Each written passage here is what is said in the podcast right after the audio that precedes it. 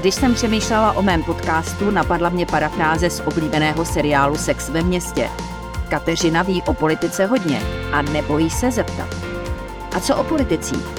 Kolik toho vím o lidech, s nimiž se potkávám v parlamentu, na vládě i v kuloárech přes 30 let a z toho 16 v denníku. Jací jsou to lidé, jaké mají motivace, ale také zlozvyky, nebo v čem tkví jejich kouzlo pro voliče. Tento jiný pohled se vám nyní pokusím nabídnout. Zemské volby v Bavorsku a Hesensku, konec konců nadcházející volby v Polsku, i situace u nás, sociální demokracie mimo poslaneckou sněmovnu, ukazují, že levice v Evropě neboduje. Máte proto vysvětlení? Protože dlouhodobě vyklízí všechna klíčová témata. Jako by se jich bála, mm, jako by se jim vyhýbala. To se neodpouští. Která to jsou? Třeba teď se, pro mě třeba to, co se děje v České republice, já tomu říkám unesený stát, země, ve které se člověk má dojem, že vláda funguje kvůli tomu, aby některých hrstka vlastně baronů, oligarchů si vydělala desítky miliard na vysokých cenách energií. Vláda, která měla na konci roku 2021 a začátku roku 2022 měla dát jasně najevo, že zdaní ty mimořádné zisky, neudělala nic, vlastně nefungovala vůbec. A pak vytvořila vlastně systém, ze kterého ještě dnes vlastně ti výrobci a obchodníci ty a já se teďka dovím od pana Sikely, který dokonce vzkáže veřejnosti, že po tom, co elektřina stoupla o 60%, tak ještě má počítat, že stoupne ještě o dalších 10. A já vůbec nechápu, proč to pan Sikela říká, jako kdyby vzkazoval někomu, že na tomhle si ještě může pěkně namastit kapsu. A takhle je to se vším. Proč pan Staňura řekl, že on je schopen ty dotace obnovitelných zdrojů jenom tak zrušit a vlastně e, se bude i riskovat arbitráž? Proč to řekl a dneska to udělá tak, že vlastně těch 27 nebo 26 miliard budou platit lidé a zdraží se jim vlastně na tomhle ta elektrická energie a on už se vůbec nevrací k tomu, co tehdy řekl. On totiž měl pravdu. Podle toho, co já o tom vím, Dokonce i Evropská komise dala pokyn, aby se tyhle mimořádné zisky solárníků už dávno zdaňovaly, nebo aby se ty, ty dotace nedávaly. Dokonce v některých zemích, jako je Rakousko, tam se řeklo, že to může být buď do investiční, anebo provozní a že nesmí být oboje. A dokonce nám to Evropská komise i doporučovala. To znamená, my u těch arbi... solárníci eh, měli tak dobré kontakty. smlouvy, možná ne. kontakty. Já si myslím, že spíš kontakty, že, že se to s nima probralo a ti vysvětlili, že to není třeba a že, ten, že ti lidi to ještě zaplatí. Ten vtip je prostě v tom, že bychom, já jsem pochopil, že my u těch arbitráží jsme to mohli uhrát protože dneska vám každý řekne, že už je to splacené. Dokonce jedni říkají, že... Pan ministr Stanura taky říkal ještě v květnu, že se těch eh, arbitráží vůbec nebojí a teď a to, se ukazuje, je, že bojí. To je to tomu, čemu já říkám, že to je unesený stát. Já se ptám, kdo tady vlastně vládne. Jo, že tady, tady se, já, já tomu říkám, tady se mluví o konzolidačním balíčku, ale tady se pouze konzoliduje pozice těch, kteří na tomhle takhle vydělávají. A v situaci, kdy domácnosti jdou takto dolů za poslední čtyři roky o 30%, ta vláda vlastně úplně selhává. Ona vlastně v té zemi nevládne. Pane místo předsedo ČSSD, myslíte si, že změníte politiku v České republice tím, že vydáte plakáty, kde je Petr Fiala s rohy jako Čertík Bertík? Si nemyslím, já teda si vůbec v dlouhodobě ve svém životě nepřeceňuju PR a tady tyhle věci, protože si myslím, že politice rozhoduje úplně něco jiného. Je, platí to, co jsem řekl. Levice nemá šanci, pokud bude vyklízet klíčová témata. Nejde o to, jak se to omaluje, jde o to, jestli jsme schopni je zvednout. A pro mě taková témata jsou právě tato témata, jako je Eh, snižování životní úrovně lidí v této zemi, jako je otázka migrace, před kterou není možné nikam utíkat, jako je třeba otázka, pojďte se, teď jsem třeba četl článek o tom, my jsme udělali sankce na Rusko a dneska ve Financial Times vyšla analýza, která ukazuje, že Rusko dá příští rok na eh, obranu 108 miliard eh, do, dolarů. Jak je to možné, to je třikrát víc, než dávala před válkou. No, protože se ukazuje, že na těch cenách nafty jsou schopni Rusové za Saudy tak dovedně manipulovat trhem, že z roku 22 na rok, 20, na rok 22 byli schopni získat 160 miliard dolarů navíc. Takže oni vlastně z peněz, které získají z prodeje ropy navzdory všem našim sankcím, jsou schopni poměrně klidně sanovat nároky rozpočtu. Do, do, do, do rozpočtu. Takže tady je, a do, dokonce ten text byl takový, že ono, celá ta analýza vyplývala v to, že jsou to vlastně demokratické země, které Rusům platí financování války proti sobě samým. Takže jsem si vzpomněl na to, jak Lenin říkal, že kapitalisté sami nám podají ten provaz, na kterém je uškrtíme. Jako, to mi připadá, když tuhle analýzu čtete, jo, že vlastně celá ta naše operace, která byla založena na tom, že to ekonomicky nemůže Rusko učstát, a vy se tady přečtete, že my vlastně sami platíme dneska, my si, my si hrajeme na to, že jsme se oddělili od ruské ropy, jenomže ten svět, protože nemáme zdaleka na své straně většinu, jsme spíš izolovaných 40 států, tak to funguje tak, že se nakonec stejně ta ruská ropa platí a Rusové si z toho pohodlně platí válku. A nám tady se zvyšují ceny. Chápete, mně jde o to, že jestliže nebudeme mluvit o těchto zásadních věcech, jestliže nepřiznáme, že se něco nedaří, že to musíme změnit, tak neděláme poctivou politiku s lidmi. Má Andrej Babiš pravdu, když eh, zdá se vsadí eh, při kampani do Evropského parlamentu na téma migrace a ohrožení Evropy přílivem nelegálních migrantů eh, z třetích zemí? Ale pan Babiš je také člověk, který přece měl už dlouho možnost něco konkrétnějšího dělat. Byl dokonce premiérem. Stejně jako vy, protože jste s ním v té vládě seděli. Ale ani pan Fiala, ani pan Babiš neudělali to, co udělal premiér Bouslav Sobotka.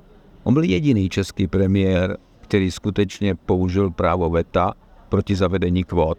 Stejně tak jako já jsem používal právo VETA. A ne proto, že jsem byl nějaký enfant terrible, ale protože skutečně to bylo něco, co dávalo šanci člověku zvednout zásadní téma. Já jsem, mě to byly jiná témata, ale říkám, ten nenápadný Sobotka byl jediný, který skutečně řekl ne, tohle je zájem státu, mám za sebou drtivou většinu voličů a, já na tom, a my jsme tohle byli schopni vysvětlit.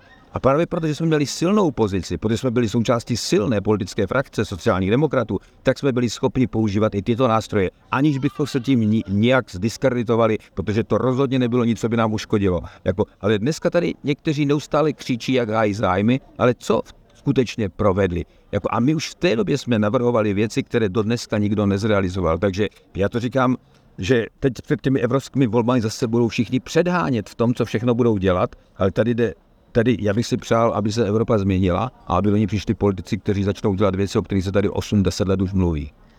Pane místo předsedo, použiju oblíbenou figuru Andreje Babiše jména. Řekněte mi, přestaňte být slušní a řekněte mi ta jména, kteří politici to jsou. Nevím teďka úplně, na co se ptáte. Jako na... Kteří politici mají do té Evropy přijít, aby ji změnili? Já jsem tady mluvil o pokrytectví, že jo? Já jsem mluvil o pokrytectví paní Urzuly von der Leyen na Balkáně, které tam vyvolává velice zlou krev. Já jsem tady mluvil o e, Evropském parlamentu, který sice vydává celou řadu deklarací a desetibodových prohlášení, ale ve skutečnosti v těch věcech, které se životně dotýkají života občanů, Evropa nebyla schopna být potentní. Jako, mně připadá, že ten Evropský parlament je trošku zakletý kus království, jako, které si žije v jakémsi vlastním světě. A já doufám, že tam zítra budou lidé, kteří budou skutečně reprezentovat ty lidi, kteří je zvolili. Mně dneska připadá, já dost dobře nevím, za koho ti lidi, kteří tam dneska jsou, mluví. A podle mě na to, aby ta Evropa se stala více blízká lidem, aby lidé měli dojem, že skutečně ona dělá věci, které dopadají nějak příznivě do jejich života, tak se musí ten Evropský parlament zásadně proměnit. A musí se změnit evropská politika. Já to říkám jako někdo, kdo strašně stojí o to, aby ona fungovala. Protože já si myslím, že pro nás to bude zle, pokud nebude fungovat. Pokud, bude, pokud by ta Evropa skutečně se rozpadla nějaké více rychlostní Evropy, pokud by to bylo tak, že my budeme odsouváni někam bokem, tak to pro Česko bude špatně. Já to neříkám proto, že si myslím, že je třeba uhnout z té bitvy, ale naopak, že je třeba do ní jít a že je třeba mluvit do toho, jak má Evropa fungovat. Kde jsou ty klíčové věci, ve kterých musí být efektivní a jak se má naučit mluvit na rovinu s občany, protože způsob, jak Evropa s občany mluví, je otřesný. Lubomír Zaorálek je muž slova. Tím nechci říct, že jen mluví a nic nedělá. To by bylo nespravedlivé, protože polistopadová historie sociální demokracie a také kus české diplomacie jsou spojeny právě s jeho jménem. Teď oni přednáší v Ústavu politologie Filozofické fakulty Univerzity Karlovy. A když mi líčil, že mu v letošním semestru dali k dispozici největší posluchárnu, vyloženě se tetelil blahem. Studenti totiž pravidelně zaplňují a naslouchají košatému výkladu mezinárodních vztahů v zaorálkově podání. A to opravdu není nuda.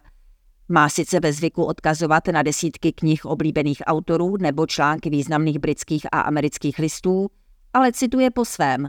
A to tak, že každou myšlenku rozvede a obohatí svým pohledem, zkušeností, ironickou poznámkou.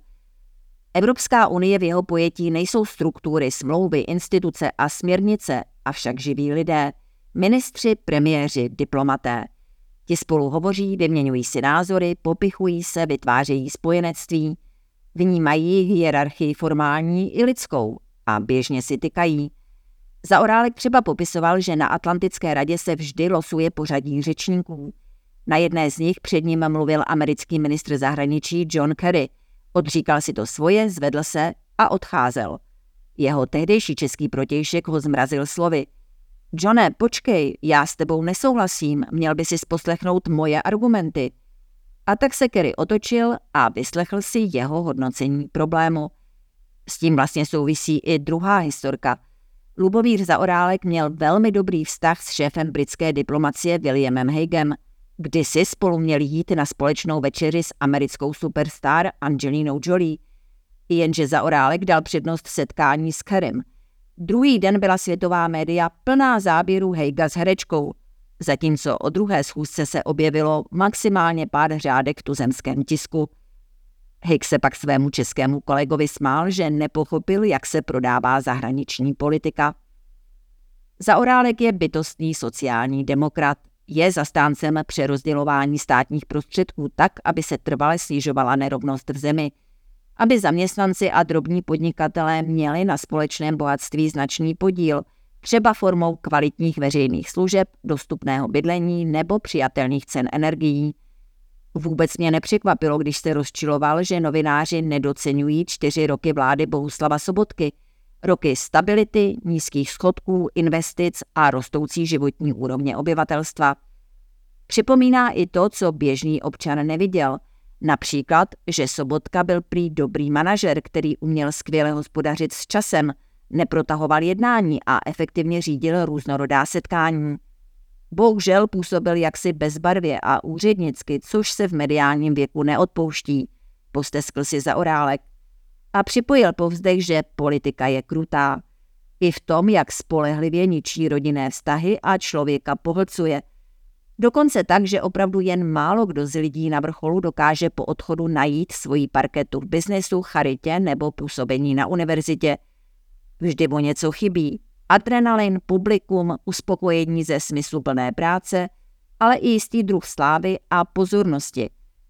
Mimochodem za orálek má i další pěkný postřeh, když tvrdí, že na špici se dostane opravdu jen pár vyvolených. Znám spoustu výborných starostů, kteří byli ve svém městě vážení a oblíbení, ale sněmovna je prostě jiná liga.